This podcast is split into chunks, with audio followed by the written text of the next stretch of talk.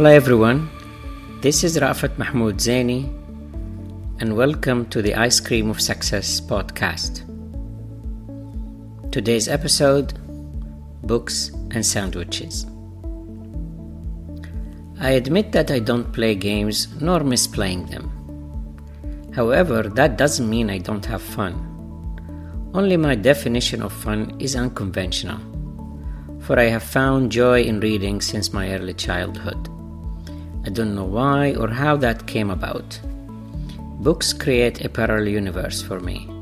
I interact with their characters and enjoy all their remarkable detail. I read all the comics I could get my hands on. My favorites were Mickey Mouse and Samir's cartoons, which my father would bring back from his frequent trips to Egypt. I would immerse myself in Mickey's books, living tales of angry Donald Duck with his elegant lover Daisy and his mischievous little nephews, Huey, Dewey, and Louie. I imagined living with Uncle Scrooge in his grand mansion and sampling Grandma Duck's delicious pies. I would picture myself joining Mickey and Minnie on one of their picnics in the park, sitting on a red and white gingham sheet with a basket full of sandwiches. An image that I tried to recreate in my family's backyard. Unfortunately, my brother and sister always managed to ruin the mood, and the sheet was a different color. I even tried to make similar toast sandwiches cut into triangles. Finally, I settled for a panini-style bread stuffed with creamy white cheddar cheese, and that's it. Prepared with a sandwich in one hand and a book in the other, I would dive into fantastic worlds of magical creatures and superheroes. I flew with mighty Superman and rode with Batman in his fancy Batmobile around Gotham City, a city modeled after New York City with its skyscrapers. I used to think Batman and Superman lived in Lebanon, though, as the Arabic comics named Batman Subhi and Superman Nabil Fawzi. With time, I moved from children's comics to young adult novels. Then finally, I entered the mystery and thriller world through Arabic fiction, from the riddles of the Five Adventures to the epic action of the 13 Devils, an undercover organization made of representatives from across the Middle East that battles mafia bosses worldwide. They had Qais, a Saudi member, which made me hopeful that one day I could also join a secret vigilante group and become a hero.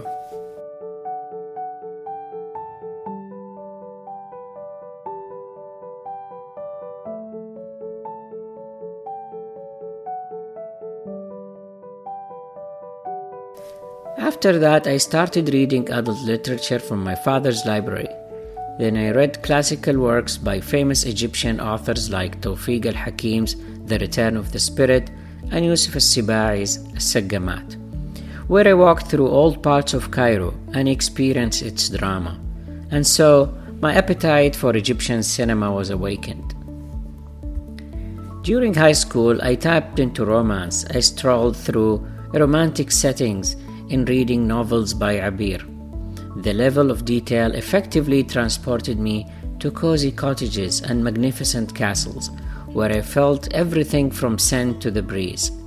This ignited my curiosity for storytelling, so I started reading about behind-the-scenes production and filmmaking.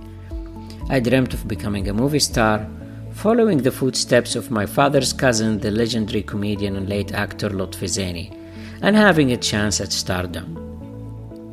I remember my futile efforts, with the help of my friend, the musician and composer Mamdouh Seif, to audition for a role with the late actor Mohamed Hamza, the lead actor of Asabi al-Zaman. When I went to college, my dreams of becoming an actor receded, and I moved on to reading foreign novels by Agatha Christie and other famous authors at the time.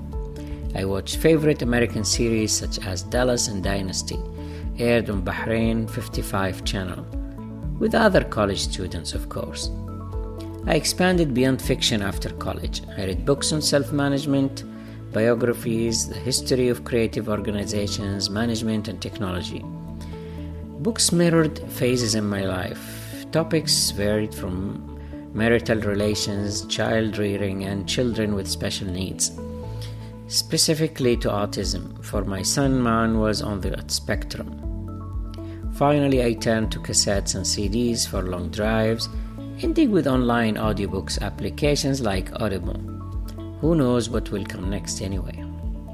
In summation, reading allowed me to fly in worlds of imagination and magic beyond my leathery car steering wheel, steaming cup of coffee, or scrumptious sandwiches. But unfortunately, I was stationary most of the time and munching on bread while soaring in different realms. As a result, I became chubby, but that's a story for another time.